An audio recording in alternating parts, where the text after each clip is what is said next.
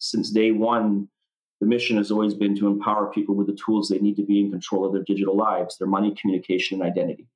Three things that I believe should be in the hands of the individual and not in the hands of third parties or trusted institutions to run. So, Web3, the promise is a user controlled internet. And technologies like Ethereum and Bitcoin are kind of at the grassroots level of, of building these technologies or building that promise. The key, though, is how to ensure that the Web 2 models don't start infiltrating.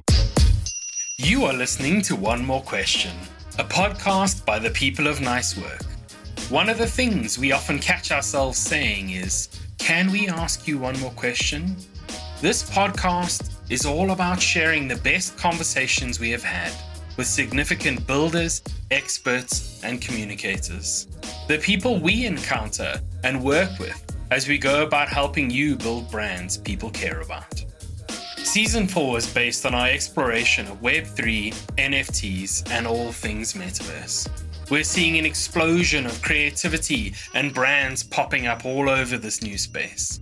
Yet the rules seem to be different, and experimentation is not only expected, but welcome. Follow our conversations with the designers, the builders, and the visionaries shaping Web3 and the metaverse. I'm your host, Ross Drakes. Today on the podcast, I'm talking to Anthony Di Iorio.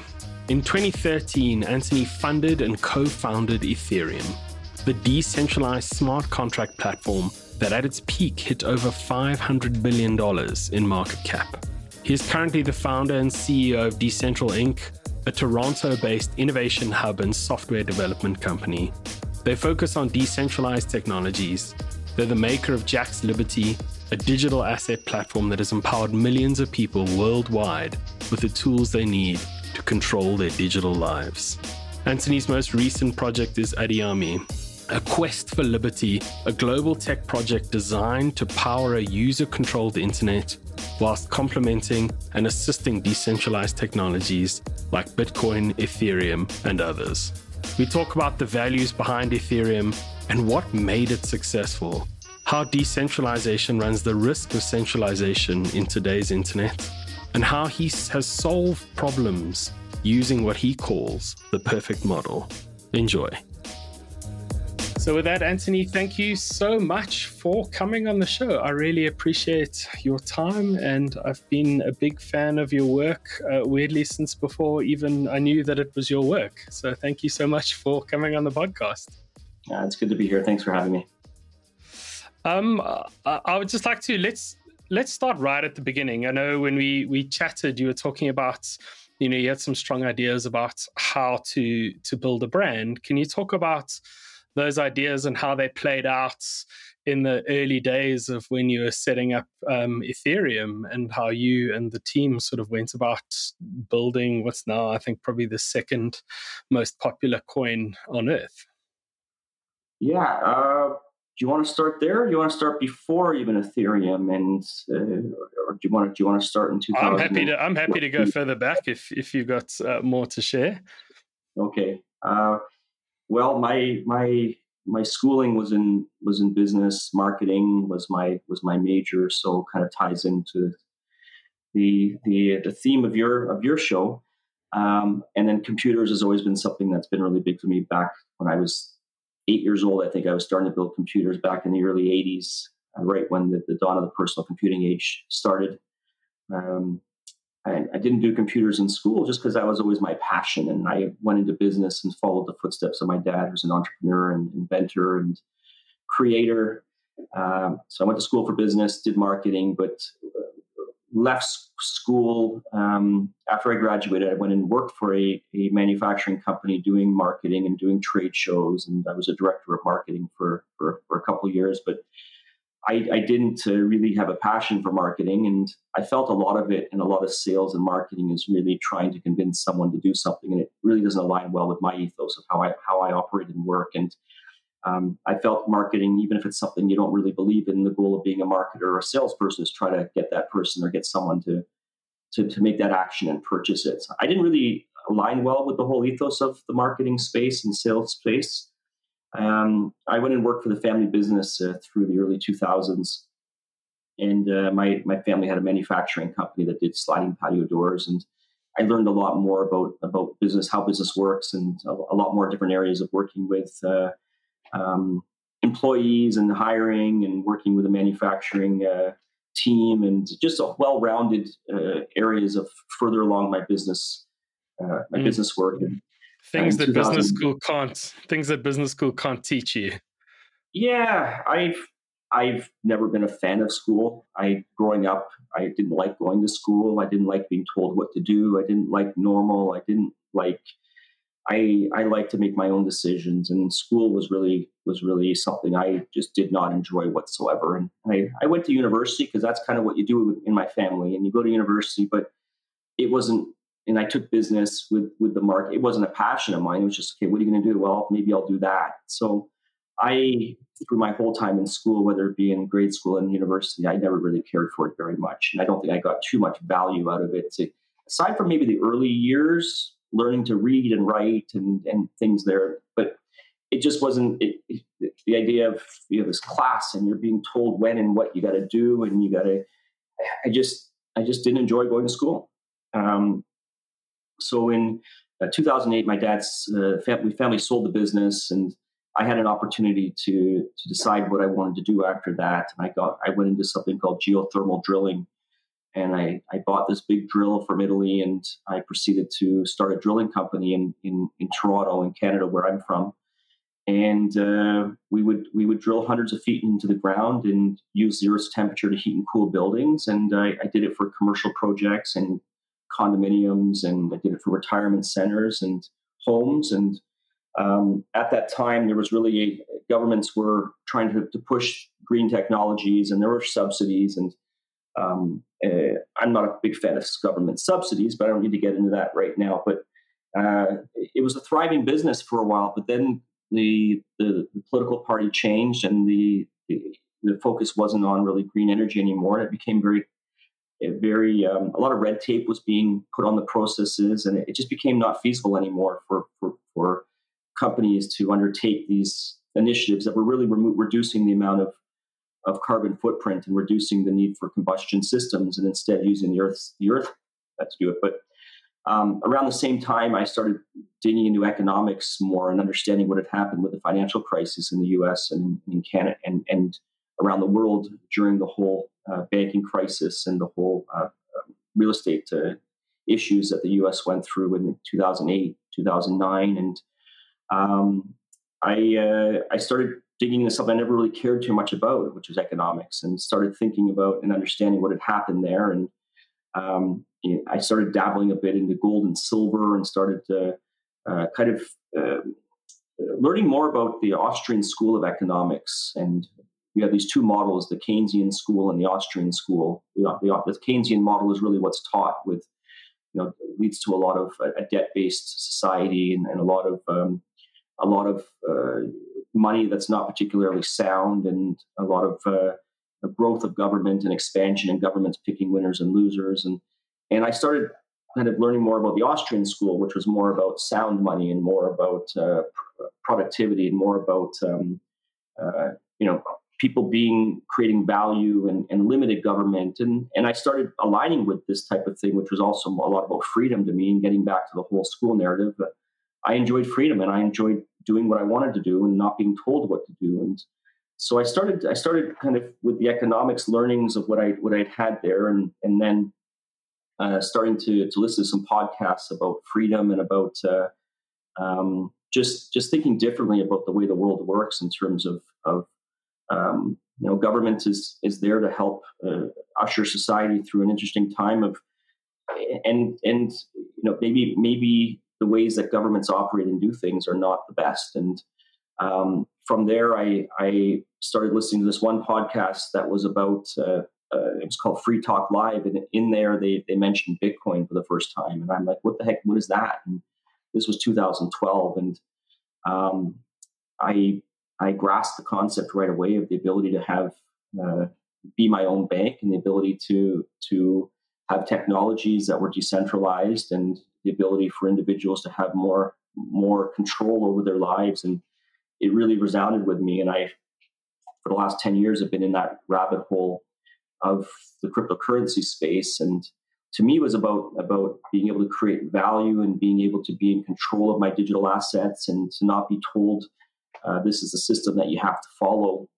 And I then started building businesses in that space. So getting back to your question about branding, um, I mean, the idea is for me has always been to do things differently. The idea has been to not do things the normal way. The idea is not to try to to sell th- people on things, but to improve people's lives with the way that you do things. And along the way, for me, the branding of what I've done, the idea has been to create and build, and and along the way, build trust, and along the way, um, uh, do things where you're not trying to force people to do things or you're not trying to necessarily sell people on things and not telling people what to do.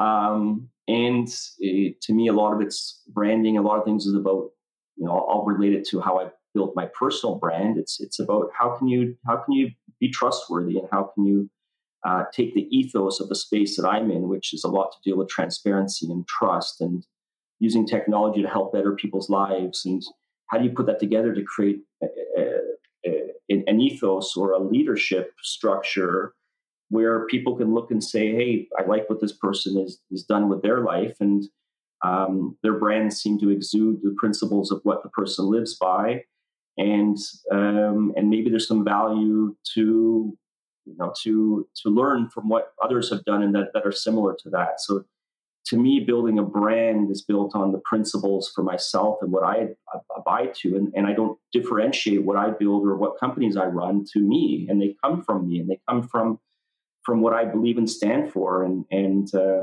um, to me, the ultimate way to get trust from people is to is to be trustworthy and to do things where people feel that they're not getting extracted from from you, and, or you're, you're not being tried to be convinced or sold something in a way that um, that that a lot of people will do in terms of you've got to do that and you've got to do this and listen to me because I'm an expert and I know what's going on and if you don't listen to me your life is going to be so that I don't like that mentality I don't like that way of thinking about things. So for me the brand is is is to be developed on based on who you are. It's not a, it's not an acting kind of thing. It's not here's my here's my who I am and here's here's how I have to be different in order to sell this or do that or create that brand to me, it's it's about being being uh, being authentic as well. All these positive words is what I've always strived to be. It's trustworthy, authentic, um, hopefully knowledgeable, and hopefully someone who's not here to, to convince someone that they have to be or that that my way of doing things is the right way of doing things. Um, and and then that that to me is becomes the the a much more natural way to get people and to create movements and to get people together to to do it if you if you if you do things in that aspect. And uh, with Ethereum specifically, it was about community building and it was about appealing to developers and it was about providing a new a new expansive way for people who are interested in Bitcoin to say that there's more that, that this technology can do. One of the, the, the biggest life lessons for me over the years and learning was that things aren't black and white and there's a lot of gray middle areas with things. And um, as much as I'm involved in a decentralized movement and my company is called Decentral, I wouldn't consider myself a full on, uh, you know, maximalist in terms of decentralization. There's you have to operate in a, in a real world as well with certain things, and uh, there's an end game of where I think things will go. But in the meantime, diplomacy is important. Uh, there's there's um, there's the, the, idea that um, you know, there's rules and laws that need to be thought about, and um, it's it's it's it's some type of middle ground ways to operate uh, in things. Uh, uh, with Ethereum, there was a, a, big team of eight founders.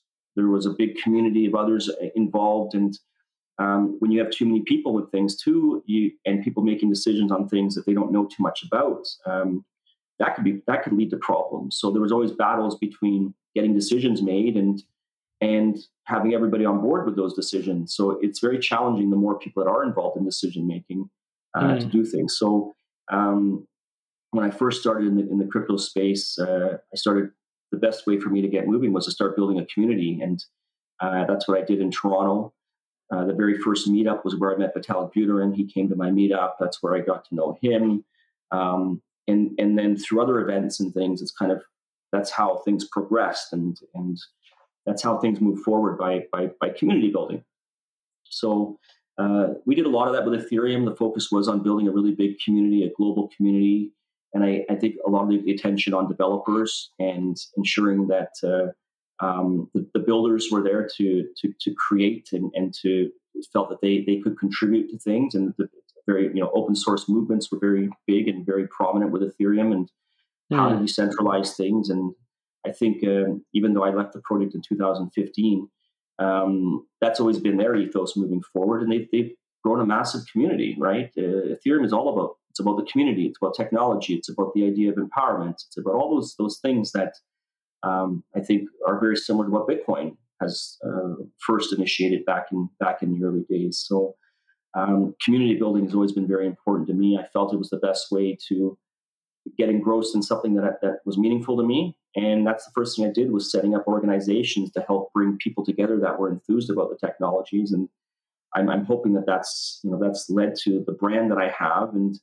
Uh, led to to me de- designing business models that are not extractive, uh, that people feel that um, um, they're not being taken advantage of or becoming the product. Uh, like products I developed, we don't collect user information. We don't. Um, um, we build wallets for different cryptocurrencies, but we don't hold the keys. In holding with the ethos of allowing people to be in full control of their assets and mm. not being a custodian. So it's the ethos of the way I I think uh, I like to see things being, which means I'm in free. I have freedom. I have the control to do what I want and that's has kind of um, been been mirrored in the products and the companies that I, that I've developed.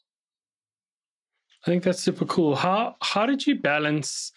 You know, you talked earlier about how you know you don't see a difference between yourself and your values and the companies that you create and operate in. Now you've got eight people, eight founders, all with with different values. How did you align the values of a group of people like that in order to to build a project because I think it's it seems easier when there's just one leader or maybe two or three to find consensus but you've already alluded to that with eight people there's eight opinions and it's very difficult to find a, single clear winner in amongst that. Yeah it was challenging. Uh, at the time there were eight eight founders there were nine votes. Vitalik got a second vote uh, if there were ever tiebreakers on decision makings that need to be done. He was the initial idea inventor of the idea and so he got some couple benefits for being that that person, and included one of them was making the tie breaking decision as needed. But a lot of the decisions, whether they were business focused, had people in the eight that didn't have any business background or business skills or mm. business thinking, and it's challenging to, let's say, um, a few people would say, let's let's go in this direction because we got to make sure that we're doing things abiding by the rules and regulations of of the countries that we're working in here. And then you have others that say, we don't care about that because we just want to build and do things. It's like, well, there are ramifications. So we had to convince and we had to to really stand up to say we have to do this because even if you don't understand that it has to be done, we have to because we got to make sure that we're not going to jail. Or so it's it's it was a lot of discussion and a lot of talking, but this is the problem with even democracy, whereby um, you know, or even these these things. If we mentioned decentralized autonomous organizations, where you have all these people that are voting for how an entity is going to operate and run, but if they don't have the skill sets or the tools in order to make the, the decisions, uh, it, it, can go off the rails because they're mm. just not equipped to understand that decisions have consequences, and if you do things that um, are not done in the best fashion, there may be repercussions down the road. So it was very challenging with Ethereum, and and um, I was in a situation there where I'd never expected to have partners again. I had already made my decisions years ago that if I'm running a business, I'm doing it the way that I want to be doing things. But with Ethereum and the opportunity and the way that it unfolded there, I didn't have much choice in terms of if I want to be part of this, this is the way that it's going to work. Hmm. So I did further learn that that in the future I would not want to go back to that situation again. Um, and at the end of the day, with Ethereum, there was a, a reckoning that happened. And um, once the money was collected from the crowd, from the, the community, we ended up, um, uh, you know, raising, uh, selling $18 million worth of product, and 9,000 people around the world contributed to the to that funding. Um, when the money came in, it really was the, the, attention went right to development and people that were not developers um, you know it was full focus on development and mm. and that's when you started seeing people, you know, there was there were the first two initial founders were booted from the project before the crowd sale. Um, I saw the writing on the wall after that, with all the money was going towards the development of things, and it worked out for me nicely because I ended up um, continuing building the wallets and, and running my own business. And and after I left the project, so things worked out kind of well. And, and Vitalik took the reins eventually of the entire project, and rightly so. And he's been able to guide it, uh, you know, with with the help of thousands of other people. But he's been been the face and been the the uh, the leader for the project. And um, you know, he's it was it was his idea and his concept and and he's always been someone that has been dedicated to decentralization and dedicated to um, to not not the the, the money uh, aspects of things. And I think he's been he's done a fantastic job as someone that mm. is so young.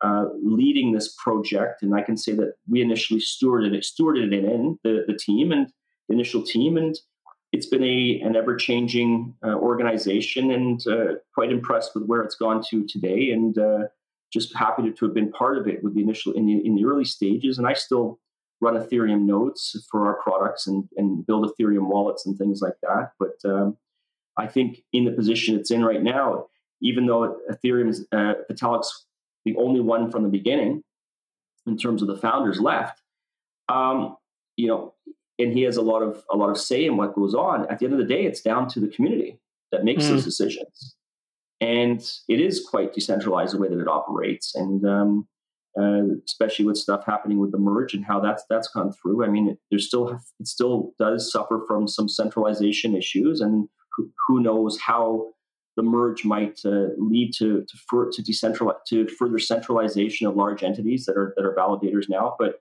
we'll see what happens there. But um, it's it's always a challenge um, to to uh, have a number of people making decisions and these are all governance issues which which are also very relevant in bitcoin as well and, and relevant in the world in politics and i think the idea is that there's technology and the idea that that uh, new technologies and new ways of thinking and problem solving will hopefully lead to a world whereby people feel empowered to have some type of say in what's happening to them and decisions that they can make mm. um, and that those ideas will will build upon um, uh, concepts and ideas that operate today with democracies and, and, different government structures, and that in the future, uh, new ways of doing things will lead to more people being happy and more people's lives being improved. And and it all does tie in together with with technologies that I've been involved with, and with Ethereum and with Bitcoin. It's it's how can we how can we do things where more people feel that they are empowered to be in control of their lives and not being controlled.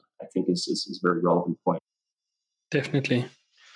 I mean, I find it fascinating that you talk about uh, building community, and I think community is such a a buzzword. You know, people throw it around quite quite liberally. Um, and having heard your story, I can see the sort of origins, you know, from the family business of having to understand people and work with people.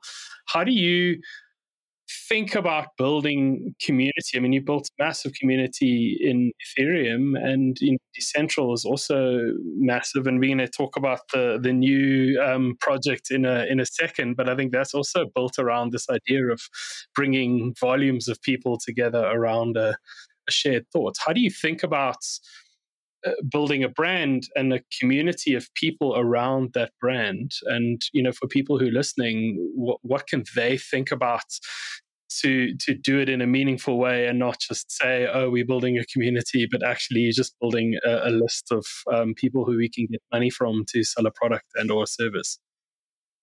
Yeah, I, I think the, the, the first thing for me is anything that I've been building and, and been doing is is first and foremost about building technology and sticking to the ethos of what I believe in and not going the easy way out with business models that people may feel that they're extractive models, which is a lot of what tech has gone through over the years. It's it's turning people into the product. It's extracting either people's personal information, it's people's attention, all these things that that are made um, that are deficient models, in my opinion, that are not the best way of doing things. That eventually lead to a collection of baggage that eventually leads to the demise of of, of, of, of empires. And um, you can consider empires such as a Facebook or empires such as a Google. Um, they provide services that are very valuable to people. I, I'm, I use Google. I don't use Facebook, but I, I, use Google. I use Google products because they provide an, an, ease of use and certain things that make people's lives better. Mm. But on the other end, there's the the certain business models where people can feel that they're they're being taken from or they're being exploited, and I just don't think that that's the best way to do things. So that so for me, I the products that I've created don't use those models. They um, they I don't we we we, we create wallets and we don't provide we don't require any personal information. So you it's a free product. You download our, our wallets, and we provide you with uh, wallets for Bitcoin, Ethereum, many different cryptocurrencies, and you don't have to provide any information, not even an email address, because I don't want to have it. I don't. I don't want to have to store it. I don't want to have to worry about protecting it. I, I, I don't want to monetize on it because that's the easy way of doing things, and and the easy ways I've learned are not usually the best way to do things. So eh, to that's that's kind of been the, the, the go-to model is here's a free product but it's not really free you yourself become the product and the mm. idea is how can we then with those products how can those people serve their advertisers or serve models that are then uh, taking people down a journey in order to sell a product or to do something and that's unfortunately where advertising models are and that's where a lot of the uh, models of free where where people are, are then using your information or or doing things where where you become the product. And I've never liked that model, and I've always felt those models are short sighted, and eventually they will lead to the demise of of businesses and of of empires because of that model.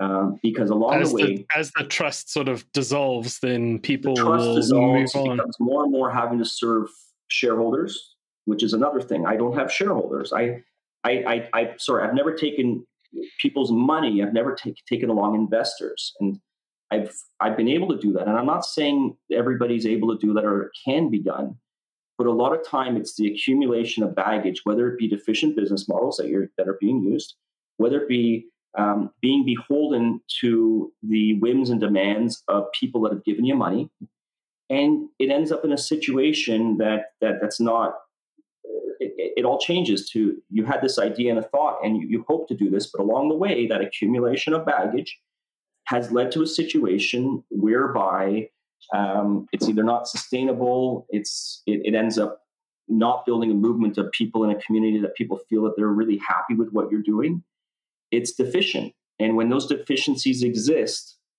um, others will come along and provide better situations and can do it in ways where they don't have the baggage potentially. And along the way, just like say empires, if you could consider these these tech companies as empires, you could consider um, the empires of, of, of, of Britain in the past or the U.S. as an empire. It's it's a typical curve, empire curve that happens. There's a rise up, and then there's all of these forces that come together that lead to an eventual demise. And something that's always been on my mind is how do you change that? How do you change so that you're consistently rising and you're accumulating people that are that are aligned with and feel that by joining you, their life is really getting better and mm. and they they're they're happy to be part of what you're doing because it's not deficient. And how do you how do you create a situation that is perfect where where you can be and and and and, and stand the test of time because you're not accumulating all of these deficiencies because you either didn't think properly from the beginning how to problem solve better or how to be a better leader. And you've gone the, the easy way out. And the easy way out has led to your eventual uh, deficiencies and eventual demise. So I've always built things in a way that if I don't like the way that's done, why would I do it myself? So never built with with advertising models in mind, never built with collection of user information and then then exploiting that information. So don't collect user information. Uh, we don't even hold customer funds. We're a wallet where the, where the customers hold the keys. I don't want to hold mm. your keys. I don't want to be responsible for billions of dollars in my hands in a centralized system. I'd rather each individual user be educated and understand that they, they and only they have the keys to their digital assets. So our products are non-custodial, meaning that we don't hold the keys. Uh, we don't have access to the keys. If you lose your keys, you're finished. You, it's gone. There's no backup. You can back it up, but I mean, there's no situation where if you didn't properly do your steps to make sure that you're you've secured your keys, done it properly, um, because I don't want to hold your keys. So hmm. these different models is how I built my businesses in a way that uh, hopefully provides trust. It says that I'm not going to take the easy way out and do the easy ways that others might be doing in order to make a quick buck. I'm going to keep building, building, building, and learning and, and building infrastructure and building all the technology tools of 10 years of building to have something that's going to be so valuable that eventually, when the time is ready, I can then put it to work because you end up learning so much and failures end up teaching you so much and and we're consist- consistently just reiterating and, and how do we how do we do things differently in ways that more people are going to like the way we're doing it and not creating enemies and not creating uh, baggage along the way? So that's how i've always looked at things is is thinking the hard way is going to eventually be the, the lucrative way and the way that's going to uh, provide uh, longevity of things because you're not um, instituting easier uh, easier easier models that have problems and will eventually lead to your demise. And that's that's mm. how I've always uh, looked and perceived at things: is how do we maintain trust? How do we maintain um, uh, the the knowledge that is needed, uh, the technologies, and how do we keep building, building, building? That being first and foremost, not profit, profit, profit. And how do we do it in a way that that eventually the end game is is because of the way we've done things. That's how we can be and live and do things with longevity in mind. That's interesting. It sounds like a, very different, you know, do you think Web 3 provides the models to be able to do this in a better way than Web 2 does? Do you think this is a, a better starting point, these bundles of technology to actually achieve uh, what you're talking about? Or do you think this is more of a mindset thing? Yeah, well, to me, the Web 3 has always been the promise of an internet, a user controlled internet. And mm. it, it was the promise of the initial internet. And then to me, because of faulty business models, it's gone off the rails. And now it's in the hands of a few centralized entities that control so much of what's going on on the internet. And and and Web three has emerged with the idea that Web two has deficiencies and that the users aren't in control of their money, communication, and identity, which is the three pillars I've always built for. Um, and I've been building for a user controlled internet for ten years. That's it's it's got the name of Web three now, but since day one, the mission has always been to empower people with the tools they need to be in control of their digital lives, their money, communication, and identity. Three things that I believe should be in the hands of the individual and not in the hands of third parties or trusted institutions to run. So, mm. Web3, the promise is a user controlled internet. Um, and technologies like Ethereum and Bitcoin are kind of at the grassroots level of, of building these technologies or building that, that, that promise. Um, the, the key, though, is how to ensure that that the Web two models don't start infiltrating um, the situation, and that's what we're seeing. Unfortunately, is we are seeing yes. centralization happening uh, in in technologies like Ethereum and technologies that are leading to what should be a user controlled internet. But one of the, the passions of mine is is is how to how to ensure that doesn't happen. But yeah, that the promise is is is eventually a, a situation where there is complete ownership and empowerment of individuals uh, on the internet. Um, but that's has its risks, it has its benefits, and you you have uh, models that are not translating into that business models. So there's a creeping in of, uh, of of it, just like it happened with Web two, and if it's not done properly, that's going to be what's happening with Web 3 as well. And maybe mm. it's hmm. not Web 3 where it'll be, and maybe it'll be a Web 4 or a Web 4 or 5. Or how about we just get rid of those numbers and just call it what the internet was initially supposed to be? And maybe that's what we're shooting towards. Yeah, I like that.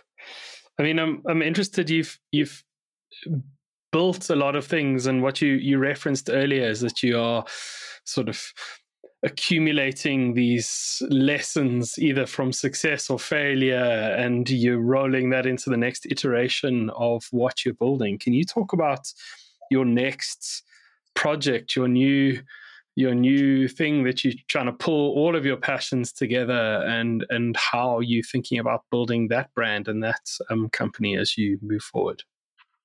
Sure.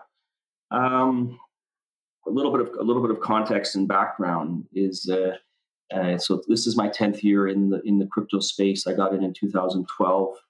Uh, we started Ethereum at the end of 2013. It, it, got off the ground in 2014. It launched in 2015. Uh, after that, I continued building wallets, not just for Bitcoin and Ethereum, but interfaces for and infrastructure So all the tools the internet needed is I recognized would be the same tools needed for a Web3 internet.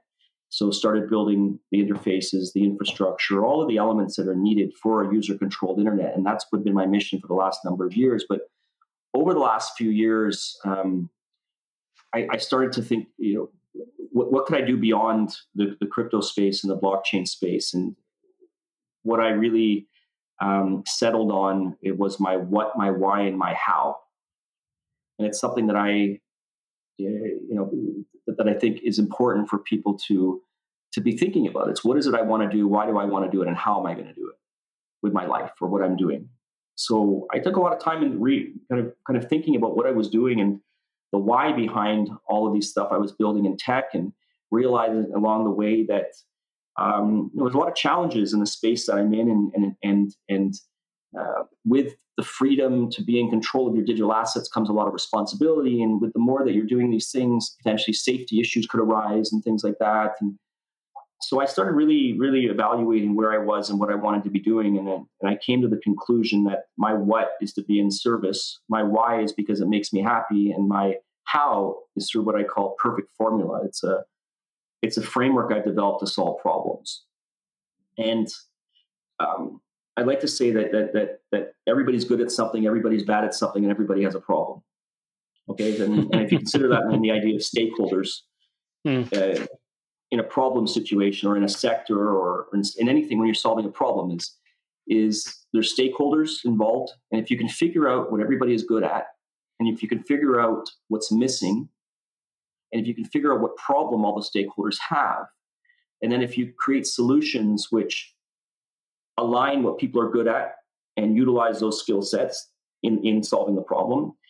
If you figure out what's missing from the mix to get there, and then if you figure out that every solution that you're trying when you're solving a problem has to um, improve, you know, solve a problem for each stakeholder, that if you can put that all together, you can create movements of alignment and solve problems in ways that are beyond the normal way of solving problems. And perfect formula for me is, is a formalized framework that I've been able to put together to solve micro and macro problems.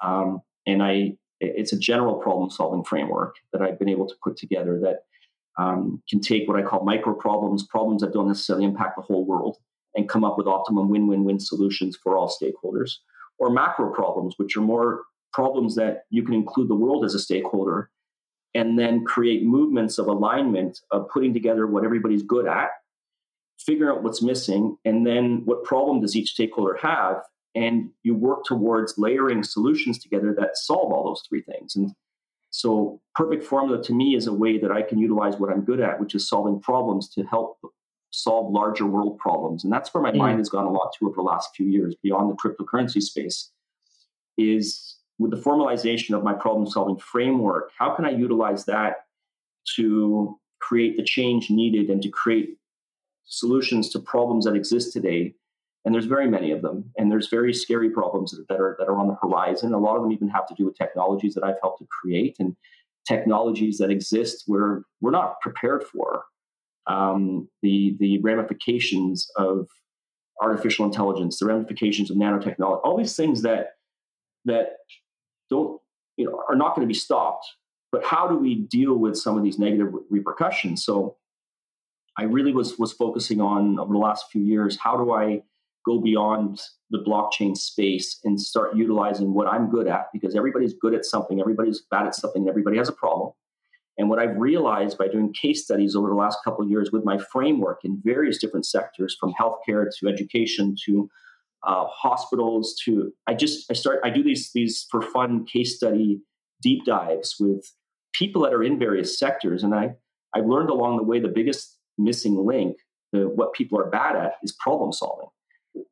Problem solving and leadership are two things that are just sorely lacking in this world that need to be developed more and more in order for us to tackle the very large problems the world has. Mm. So that was always the missing part. It's what people are bad at. People are bad at coming up with solutions, or what I was finding, not all people, and I don't like to generalize, but in various sectors, whether it be in finance or whether, whether it be in real estate, there's an inability to problem solve beyond the current systems and the way that they work, and that the current systems are deficient. And the current systems are not leading to situations where all stakeholders are feeling like the solutions are, are leading to wins for them. And it's leading to divisiveness and it's leading to situations where people don't feel that they are they're being they're being included in solutions. So how do we align more people to feel that there is win-win-wins across the board and everything? And that's really the, the, the ethos of my framework. It's how do we create win-win-wins for all stakeholders across the board? And how do we utilize the skill sets of all stakeholders to our advantage? And how do we create a team of alignment in no matter what problem is trying to be solved so that everybody is, is trying to, to, to work towards the same end game? And that end game has to be inclusiveness. It has to be we can't exclude these people or else we're creating enemies. And it gets back to the default the, the business models that are faulty. If you're not figuring out ways to create a perfect formula of a, of a, of a, of a model that's going to not have 50% of the population hating you because of what you're doing or people feeling that they're being extracted from. If you can move the dial up towards 100% and figure out how to bring everybody together, you're going to create movements of alignment where everybody feels that they're being served. And that's really the, the, the goal of perfect formula for me. And so, so uh, negating the whole blockchain aspect, a lot of my time the last couple of years has been spent uh, analyzing different sectors and realizing the common threads of issues. And and what I've realized is the lack of problem solving and leadership. So my objective and my real longer term goal is is is is to be is to spearhead using my frameworks a, ne- a new generation of leaders and problem solvers leaders and problem solvers that are using the framework that I've developed to solve problems and uh, and and using a framework I'm developing for leadership to create a team of virtuous leaders and problem solvers to tackle the larger problems that the world has right now. Because mm. without the right leaders and problem solvers to do it, I don't think there's much hope to create the change that is necessary to tackle the outstanding issues that, that the world is facing. So that's where my passion is lying. And I found a way to take what I've done in the crypto space and building over the last 10 years to, to, to bring the two things together. So my ultimate end game is a foundation to build the next generation of leaders and problem solvers. Okay. In order to do that, it needs it needs funding. Um, I'm not someone that goes out to investors or people to invest in something. It's I don't like that model. Um, I'm not going to go the VC route, or I'm not going to going to go out and and and go. So the idea of this new project I'm doing called Andiami, and Andiami to me means let's go. It's Italian word is Andiamo. Andiami to me means let's all go together. It means let's let's work together towards our end games. And Andiami is a culmination of uh, of a number of different uh, concepts and ideas around leadership, problem solving, technology. Um, how do we mitigate scams in an industry that's very rampant uh, in the cryptocurrency space? Education. So that's like the five pillars of what I'm bringing together with Andiami. It's it's how do how can I and how can the project be a leader? Um, how can we use advanced problem solving to solve uh, problems um, that are existing in the cryptocurrency space? And mostly it's around the centralization, which we talked about earlier, that's happening um, there's a centralization similar to Web 2 that's happening in Web 3. Um, there's a centralization in Ethereum whereby um, large entities are being are in control of a lot of the infrastructure, and in a similar kind of cloud model that uh, those at AWS and others follow. And that's mm. a problem to me. Is that whenever an, an individual has to entrust a third party institution for some level, whatever that is, that becomes a risk point um, it becomes a risk area for potential government intervention. It becomes a risk point for having to um, for that company have to put trust mo- trust motives before anything else. So, how do we empower individuals to be in full control of their digital lives? Is the is is what I've been doing for ten years, but it's also the main goal of Andiami. It's it's how can we provide education, leadership, problem solving, technology, and the tools that are needed for individuals to be in full control of their money, communication, and identity.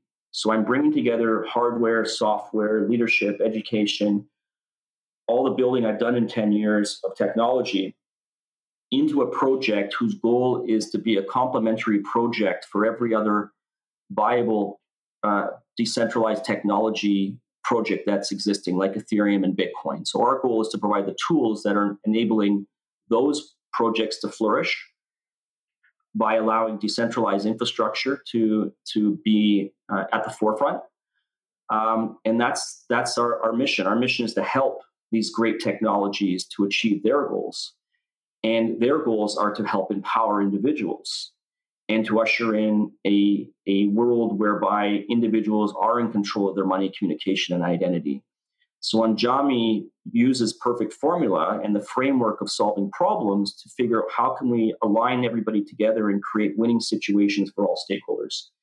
And to me, the best project is a complementary project, not a comp- competing project. It's one that mm. provides as many tools for others and says, We're not here to compete with you. We're here to help you achieve your goals via our leadership and our technology of what we've built, because we're here to help you succeed. And what you're doing is really important. So, our mission with Andiami is to continue to empower people, it's to assist the great projects that are out there to succeed. It's to provide frameworks on how projects can get better it's to use our years and years of scam mitigation that we've had to learn um, being a wallet provider that is dealing with fake uh, copies of our products on app stores every day. It's dealing with fake support sites that emerge that are trying to um, separate our users from their money. Uh, we have a lot of learning lessons there. So it's how can we take those learning lessons to help solve problems in the cryptocurrency space where there's so many scams out there and there's so many mm. um, so many people out there unfortunately that are looking to take advantage of others. So how can we bring education to the table? How can we bring frameworks for projects to get better? Um, how can we bring hardware into the mix and, and technology and tools to allow people to feel that they are empowered in a, in a user controlled internet? And that's uh, this project is is being done to sell product, hardware product, physical products that we are going to be releasing in November or announcing in November. And we haven't officially announced the project. The project is being announced in November, and there'll be details following soon about that announcement and the event where we'll be announcing it. Uh, right now, the whitelist for the project is open at andiami.org, and it's A N D I A M I.org. So we've got a few thousand people already signed up on the whitelist, and, and it's uh, but the real announcement will come in November, where we'll be explaining um, uh, the products that we're putting out, explaining um, the the way that we, we, we plan on assisting other large projects to to get their to their end games. And but the end game is is to take Andiami and then the funding from that to fund the foundation to build the next generation of leaders and problem solvers. So that I love your, well I love your exponential thinking, how you sort of stacking all of these pieces on top of each other, which well, it's, uh, it's I find fascinating. To me, to me, it, it the, the idea is how how far in the future can you see to be able to understand what's going to be happening down the road, and then how do you piece those things together, knowing that information to provide value to people along the way, and to and to be able to utilize um, what you've learned and what you're seeing in the future to improve people's lives. And that comes back to the being in service model. It's the idea of, of mm. being in service. How can you take what you're good at? For me, it's problem solving, which is the, one of the missing things that's that's most missing. And how can you then take that and and use models to show people there are better ways of doing things. There's better ways to do things where more people can win. Um, there's more ways of doing things where people can feel that they're being included and not excluded. Um, and that's the leadership side and, and the and the problem solving side. And that's that's the longer end the, the the overall end game is is this foundation to build a superhero team of problem solvers and leaders that can then tackle the specific problems the world has. And the foundation is not here to solve a particular problem. It's here to sorry it's not to solve a particular problem like climate change. It's here to solve a problem of there not being enough leaders and problem solvers to solve climate change so, how do we first build the assets and the skill sets of people and the tools so that we have enough people to then solve the greater problems that exist? That's very inspiring, um, Anthony. but uh, I guess we are we are basically out of time, and I'd be remiss if I didn't ask you one more question, which is, you know, is the is the perfect model a secret, or uh, can you tell us what it is? No, the, the, the framework for perfect formula is, you know, it's built on processes, tools, and principles. Those are the three elements of it. There's principles that that I that I've adhered to that make it uh, that that follow through the perfect formula if if you're if you're if you stand for just trying to make a quick buck and making and doing things that, that are not principally based, you're gonna you're gonna find the repercussions of that down the road. So it's built on tools, principles, and processes. Okay, the process is any you look at what problem you want to solve. That's the first thing. What what what are we? Okay, there's a problem. Who are the stakeholders that are involved there? And you do these deep dives of discovery, um, whereby you're looking to identify every single person who's a stakeholder in that situation. And then you're trying to add the world as a stakeholder. Mm. So the hmm. goal is to keep adding as many stakeholders as you possibly can to the mix. And then for each stakeholder, you're identifying again what are they good at, what are they bad at, and what problem do they have. Mm. So you hmm. go through each stakeholder, and the goal is to say what skill set does that person have? Okay, because everybody's got a skill set. So there's always something that you can utilize from somebody to your to your mission.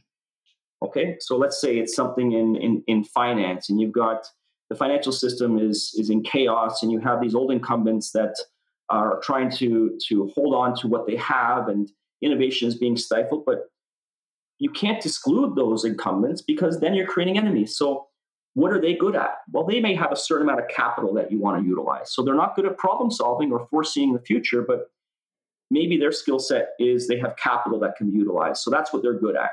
What are they bad at? They're bad at problem solving. They're bad at seeing where they potentially they didn't change along the way and now they're in a situation whereby it's too late for them because of many factors and a bank is is, is not going to be in the future because they couldn't adapt to a new system hmm. so they're bad at problem solving or they were bad at seeing things and then what problem do they have well they want to stay relevant okay they want to they don't know they don't have a plan and they're they're fearful right now of what's going to happen with them in the future so you do that for each stakeholder. And then the elements of a solution to the problem have to utilize the skill sets of all of these people. They have to fill gaps where you're missing from a stakeholder asset. So if you don't have a certain skill set, usually it's problem solving. And then the elements of, of, a solution have to solve the problem that each of them are dealing with. Hmm. And what it takes is some very in depth piecing together but that's what's needed in order to create this perfect formula model to solve problems. So it's it's it's it's the framework and, and the processes and the tools that I put together that can take any problem. And there's a champion that takes it from, from start to finish. It involves learning as much as you can about the particular problem, figuring out who the stakeholders are, figuring out which one is good at bad at which problem each one it has.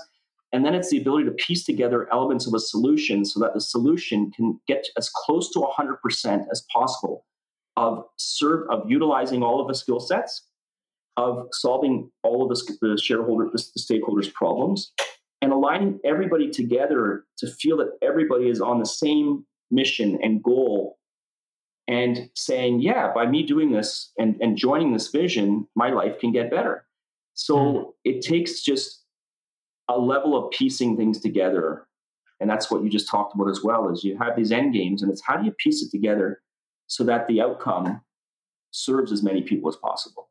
And unfortunately, most of the models are, are deficient in the world today in the way that business models have been working. And it's led to people that are not very happy. And it's led to models where people feel that, that they're just they're being extracted from and they're just deficient. And those deficiencies will lead to the demise of sectors and lead to the demise if they're not turned around and figure out how to create more movements of alignment between people where people feel they are being included, where people feel they are part of the solution, where people feel that they're being served, where people feel they're empowered. And that's what the goal of a perfect formula is, is, is a plan to, to piece it all together using the framework that I've used for many, many, many years and has worked well for me, is to now take that, put it into this foundational entity, using those frameworks to build the next generation of leaders and problems, problem solvers to help the world to solve the bigger problems. So um, it's it's it's that's that's that's in a, in a nutshell perfect formula.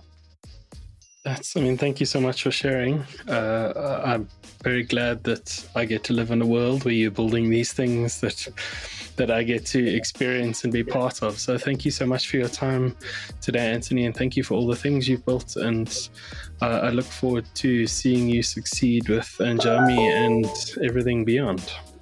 Thanks, Ross. Thanks for having me on. I appreciate it. It's a pleasure. And we'll catch all of you in the next one. Bye bye.